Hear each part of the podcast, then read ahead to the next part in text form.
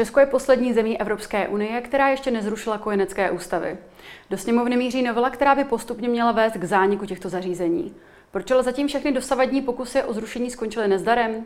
Kam s dětmi, o které se nemohou nebo nechtějí rodiče starat? Nejen o těchto tématech budeme hovořit s Terezí Hradilkovou, předsedkyní spolku Jednota pro deinstitucionalizaci. Já jsem Pavlína Horáková, vítejte v dnešním epicentru.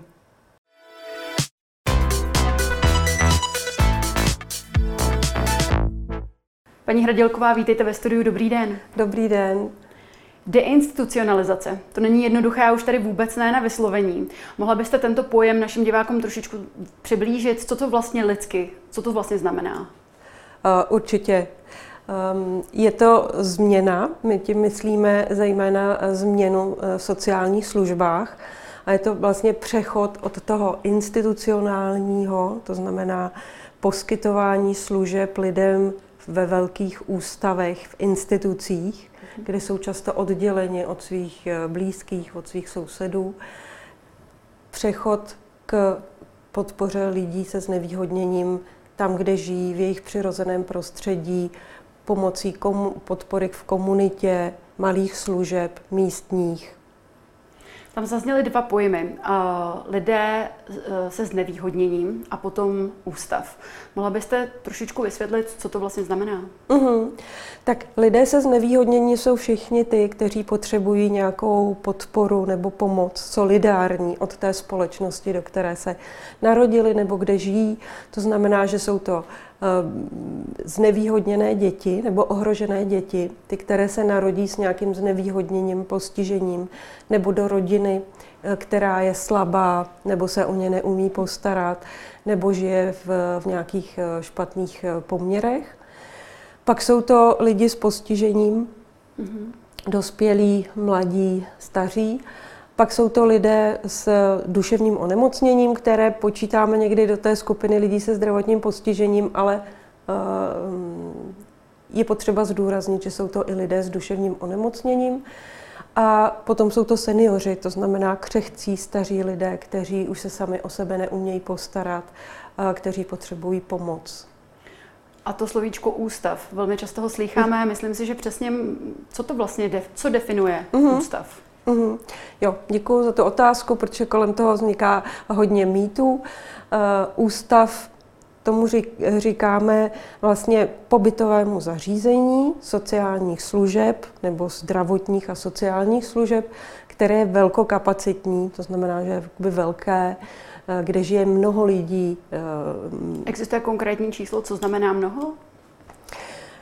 Liší se to, ale je to většinou víc než 20 nebo 30, jo, v různých zemích se to liší, ale to je jenom to technické kritérium, ta, hmm. ta velikost. Jo.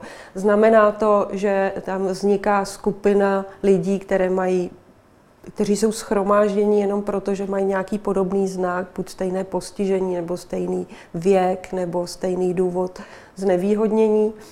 A je to instituce, která izoluje ty lidi od e, vlastně přirozeného života, od běžného, kde je s nima zacházeno vlastně jako by se skupinou lidí, kde není možné vlastně e, realizovat jejich individuální potřeby, jejich přání, mm-hmm. kde není možné jakoby zachovat jejich třeba životní styl, kde se musí podřídit řádu té instituce, jo, která jak je známo už od 50. let z, z, z, z publikací třeba eh, Goffmana, že vlastně ta instituce má časem, postupem uh, tendenci se starat jakoby sama o sebe. Jo? Že mhm. vlastně tam ten řád a ty pravidla té instituce převládnou nad tím, proč tam vlastně ty lidi jsou a že má sloužit těm lidem.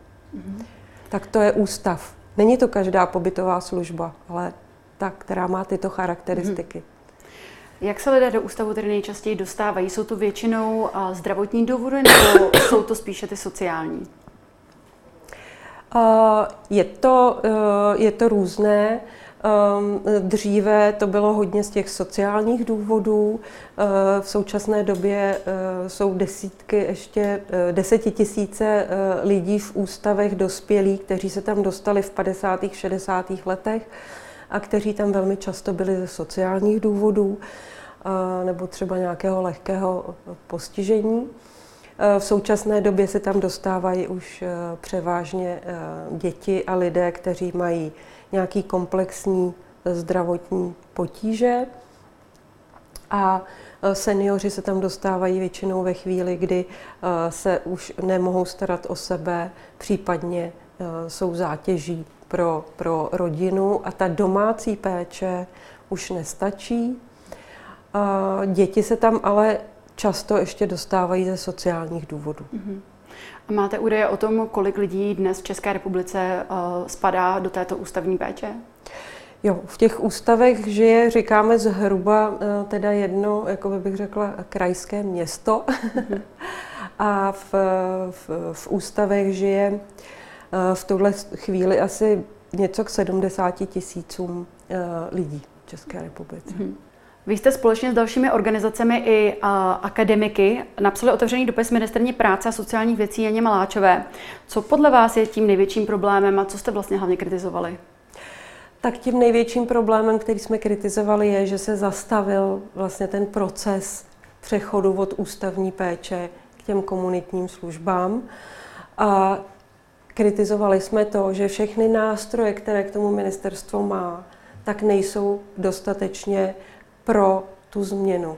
To znamená, akční plán pro deinstitucionalizaci v České republice prostě není ještě ani hotov, ani nevykazuje žádné známky plánu, jo, nejsou tam žádné konkrétní údaje, nejsou tam termíny, tak dále. Novela zákona o sociálních službách prostě podle nás a podle právního rozboru, který máme, nejde směrem začlenování těch lidí, ale stále tím institucionálním. A potom také eh, vyčítáme ministerstvu, že místo, aby řídila proces deinstitucionalizace a přechod k tomu eh, důstojnějšímu způsobu života lidí se znevýhodněním, tak jde tou cestou, že eh, investuje do velkokapacitních zařízení, investuje do sociálních služeb ústavního typu, které by se měly vlastně v tuhle chvíli umenčovat a mhm. měl by být rozvoj komunitních služeb a na ty nejsou peníze, pokud se investuje do těch ústavů. My jsme poprosili paní ministrině Maláčovou o reakci na váš otevřený dopis a my se na ní společně tady podíváme. Sama chci, aby sociální služby šly směrem deinstitucionalizace. Tímto směrem jde i novela zákona o sociálních službách. Musíme si ale upřímně říct, že v současné chvíli není možné kompletní rušení všech zařízení a neděje se tak ani v zahraničí. Kdybychom měli kompletně deinstitucionalizovat, tak by to stálo stovky miliard korun a to v nejbližší době státní rozpočet ani evropské fondy nepokryjí. Není to ale tak, že se deinstitucionalizace neděje vůbec. V Česku se rozvíjí chráněné bydlení, do kterého už z ústavní péče přišlo několik tisíc klientů. Podle tohoto vyjádření by se tedy zdalo, že jste vlastně ve schodě, takže v čem je problém? Mm-hmm. Skutečně i na schůzce, na kterou nás paní ministrině pozvala, nás ujišťovala o tom, že se jí taky nelíbí, že lidé žijí v ústavech. Mm-hmm. Já si myslím, že ten rozdíl je v tom, jak to udělat a co deinstitucionalizace vlastně znamená. Jo. Uh, jednak um, to, že paní ministrině řekne, že sama chci, aby sociální služby šly směrem k deinstitucionalizaci, je to, co my říkáme, to je málo, paní ministrině. Vy jste ministrině práce a sociálních věcí. Vaším úkolem je naplánovat a řídit tu změnu. Jo? Aby byla bezpečná, aby byla řízená, aby měla nějaký začátek, nějaký konec. Jo. Jestli tomu dobře rozumím, vám tady vadí to chtění, ale chtěli byste spíše vidět akci. My chceme akci, ano, mm. jo, dost už o tom mluvení, ale chceme vidět akci. Jo. To, že e, není možné kompletní zrušení všech zařízení, to my ani nechceme. Mm. Jo. Za prvé nejde o okamžité, protože uh, my jsme jakoby v jednotě deinstitucionalizace, většina nás je odborníků, manažerů změny, nebo to děláme v praxi a my chceme, aby se to naplánovalo. A my víme, že to nejde ze dne na den. Ale právě proto, že to víme mm-hmm. a usilujeme o to třeba já celou svoji profesní kariéru, to znamená 30 let, tak si myslím, že kdyby se to bývalo naplánovalo že už jsme mohli být daleko dál. Jo. Tady se jenom o tom mluví, ale nic se nedělá. A deinstitucionalizace je změna společenská sociálního systému, která, jak říká minister, bývalý minister práce a sociálních věcí a premiér Vladimír Špidla, ke které musí být politická vůle, ke které musí být kontinuita a které musí být, která musí být řízena. Mm-hmm. A to my právě chceme. Takže nechceme kompletní zrušení všech zařízení i hned. My neříkáme, že to jde i hned a hlavně ne všech zařízení. Nám jde o ty velkokapacitní mm. ústavní zařízení, které už nepatří do sociálních služeb 21. století, kde ty lidi žijí v nedůstojných podmínkách, jsou velmi často izolovaní od vztahů, od všeho to, co by jim mohlo naopak pomoct. Jo. A mm, ten, ten ústavní systém vlastně požaduje tolik financí a tolik prostředků, že není, ehm, ne, nezbývá na ten rozvoj těch komunitních služeb. Mm-hmm. A to my říkáme, paní ministrni, jsme to na, tom, na té osobní schůzce řekli. Deinstitucionalizaci nelze nechat takhle jenom jakoby být a že se stane přirozeným způsobem. Ne. Protože ty ústavy mají obrovskou za sebou lobby, že jo, těch zřizovatelů těch ústavů. Ty ústavy na sebe uh, vlastně vážou obrovské peníze, zdroje, zakázky, veřejné peníze. Mm-hmm. Jo. I z ministerstva tam jdou obrovské peníze, které nejdou do těch komunitních služeb. Takže my živíme v tuhle chvíli jeden z nejdražších sociálních systémů v Evropě protože tady jde paralelně ústavní systém, mm-hmm. to mhm. znamená, že ty ústavy se nejenom opravují, ale oni se i staví, ty obrovské. Mm-hmm. Představte, když postavíte ten velkokapacitní ústav, který si žádá velkokapacitní kuchyň a obrovskou zahradu a obrovský personál a technické zázemí a dodržování hygienických norem, bezpečnostních norem. To všechno na sebe váže obrovské prostředky. Mm-hmm tak vy vlastně tu deinstitucionalizaci posunete o 30 let dozadu, ji oddálíte. Jo? Mhm. Protože vy byste měla ty finanční prostředky vložit do těch komunitních služeb, kam by postupně ty lidé z těch velkých ústavů, které ještě existují, mohli jít. Mm-hmm. Jo? Jestli tomu dobře rozumím, jedná se tady o to, když bych to řekla jednoduše, um, že uh, nemůžeme vlastně rušit ústavy z toho důvodu, protože nemáme rozvinutou ještě komunitní, uh, komunitní péči, do které by bylo potřeba zainvestovat peníze, ale do té se neinvestují peníze, protože ty se investují do těch ústavů a tím pádem máme tady takovou hlavu 22. Přesně tak. Uh, a ještě navíc, že by to stálo stovky miliard korun. Nám v tom prvním vyjádření, jako by paní ministrině se vyjádřila, že až bilion korun. Mm-hmm je, je prostě falešný údaj, jo, mm-hmm. nebo mitizovaný Paní ministrině údaj. tady bohužel není, by se mohla bránit, takže jestli dovolíte, já bych se posunula dál, protože dnešním tématem já bych se chtěla dostat k těm kojeneckým ústavům, ano. které velmi leží v žaludku mnoha lidem, ale ještě než se tam dostaneme, včera se vláda rozhodla zvýšit podporu pro klokánky i pro pěstounské rodiny. Ministrně Maláčová včera na svém Twitteru napsala, Vláda dnes schválila dofinancování krizových zařízení pro děti a novelu zákona o sociálně právní ochraně dětí. Zvyšujeme tak příspěvek státu na provoz zařízení i na podporu pěstounských rodin. Děti v nouzi nenecháme ve štychu. Jak se na tento krok díváte? Tak mně to připadá právě typické. Trochu tam a trochu tam. Eh, prostě proto, aby eh, opuštěné děti nebo znevýhodněné mohly žít eh, nějakým jakoby důstojným životem a dostalo se jim pozornosti, lásky a péče, kterou potřebují, tak potřebují skutečně rozvoj pěstounských rodin a tam si myslím, že to je naprosto v pořádku. Co, přidávat do klokánku si myslím, že je prostě přesně ten krok zpátky. Mm-hmm. Takže pěstonské rodiny ano, klokánky ne. Mm-hmm. Do poslanecké sněmovny míří novela, která by měla výrazně změnit podobu péče pro naše nejmenší v kojeneckých ústavech. Zvuzuje však protichůdné reakce napříč politickým spektrem. Bude to konečně ten dlouho očekávaný krok ke změně?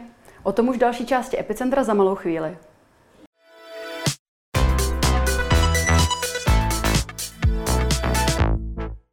Jak jsem již zmínila na začátku, Česká republika je poslední zemí Evropské unie, která ještě nezrušila kojenecké ústavy a to přesto, že tato debata uh, se objevuje a potom bez výsledku mizí už po 15-20 let.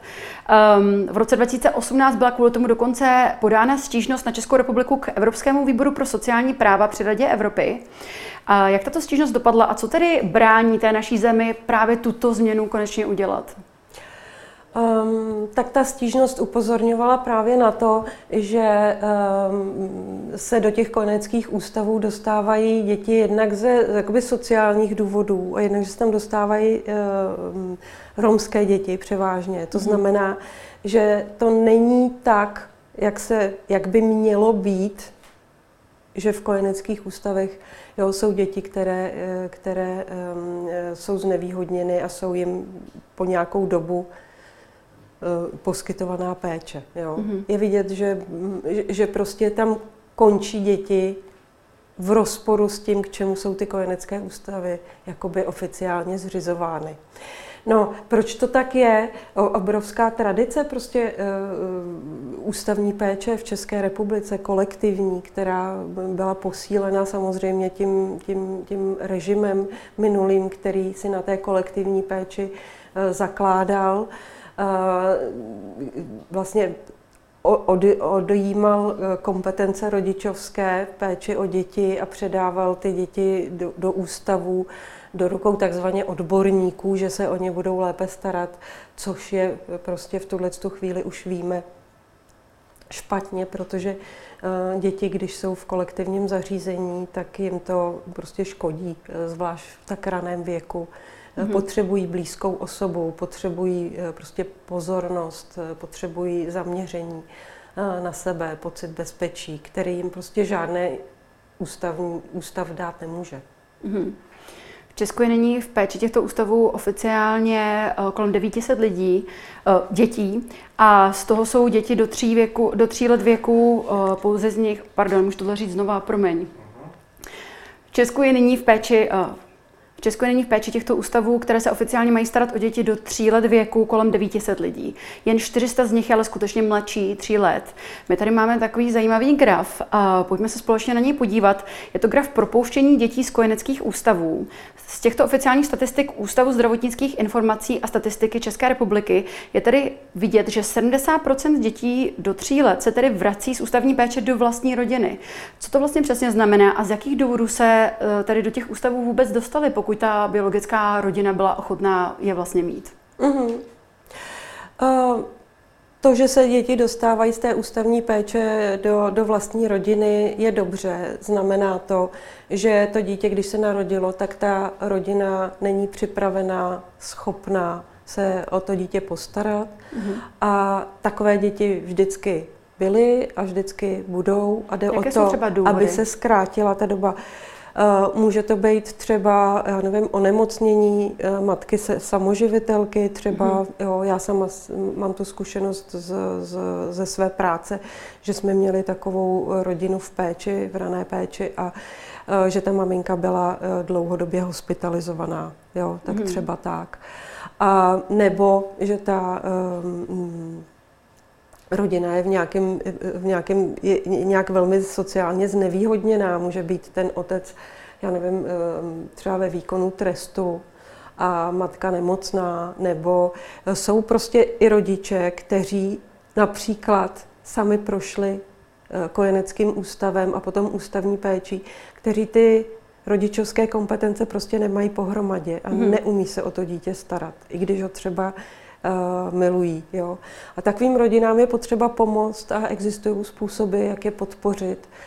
A uh, ta ústavní péče by měla být prostě krajním prostředkem na úplně co nejkratší dobu mm-hmm. a nabídnout rodinám uh, nějakou podporu. Tam je u nás právě problém, že pokud se dostane to dítě do kojeneckého ústavu na žádost rodičů, jako smlouvy s rodičem, takže má ten kojenecký ústav povinnost eh, kontaktovat eh, orgán sociálně právní ochrany dětí až po šesti měsících. Hmm. A teprve v tu chvíli oni se o nich dozvědí, ten ospod, jak se říká krátce, a může v té rodině zasáhnout. Přestože má velmi účinné nástroje na to, jak tu rodinu podpořit, jak ji mhm. třeba z té krize sociální vyvést, jak rodiče třeba podpořit v těch eh, kompetencích rodičovských, tak se o nich dozví hrozně pozdě. A prostě tam těch šest měsíců, kdy to dítě je mimo rodinu, je naprosto zásadních. Jo. Mm-hmm. Jak pro vývoj toho dítěte, tak pro vazbu eh, rodina-dítě. Do sněmovny míří novela, která by v konečném důsledku měla vést k zániku kojeneckých ústavů. Tady v té podobě, jaké dnes uh, fungují, podporu tohoto návrhu poslance Aleši Juchelky z ANO vyjádřila už obě ministerstva, ministerstvo zdravotnictví i ministerstvo práce a sociálních věcí. Uh, toto napsala uh, na svém twitterovém účtu ministrině Maláčová. Ti nejmenším, kterým štěstěna nepřála, potřebují rodičovskou a pěstounskou náruč, ne ústavní péči. Proto jim plně podporuji návrh Aleše Juchelky, který vznikal v kooperaci s, s Ministerstvem práce a sociálních věcí. Je podle vás tento krok tedy dostatečný, a, nebo alespoň tím správným směrem?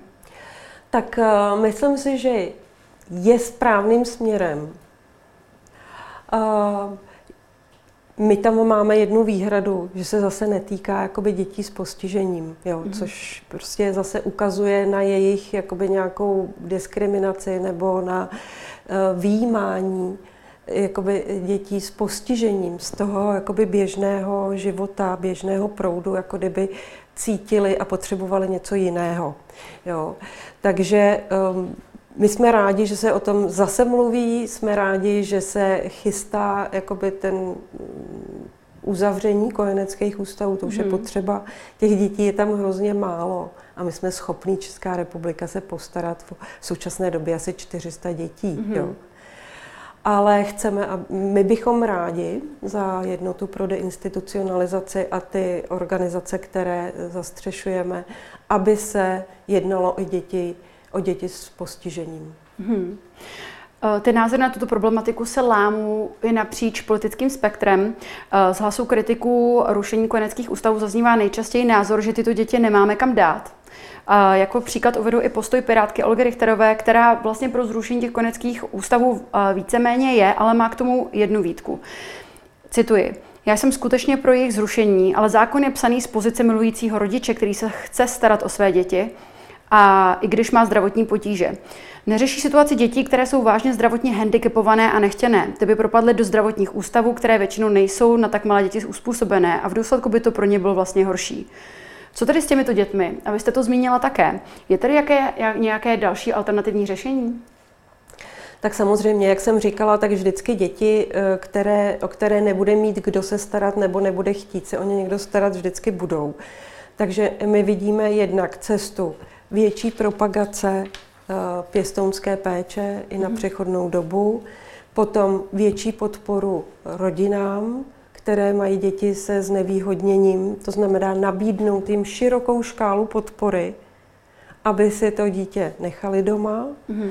a v případě, že to nejde nebo to ty rodiče odmítnou, tak pořád existuje možnost rodinného pobytového zařízení, které už tady i v Česku máme, dobré příklady, dobré praxe, kdy prostě to není kojenecký ústav, kde je, eh, jo, kterému šéf, šéfuje primář a kde jsou zdravotní sestry v bílém plášti, ale, a kde těch dětí je třeba 70, ale kde je to zařízení rodinného typu, kde ty děti jsou různého věku a je jich tam maximálně třeba šest a žijí v té komunitě, to znamená eh, blízko tam, kde se narodili, eh, chodí do školky běžné, místní, nebo k ním dochází terénní služba. To je, to je možné, jo, mm-hmm. to jako neznamená, že přece, když ty děti nemají rodinu, že v 21. století je budeme dávat jakoby do jo, ústavu typu siročinec 19. století. Mm-hmm.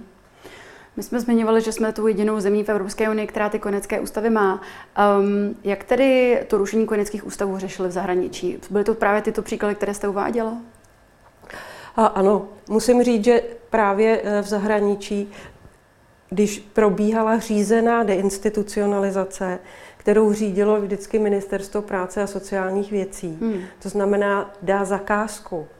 Tyto služby jsou hodny toho 19. století, kdy ty sirotčince a ústavy byly funkční.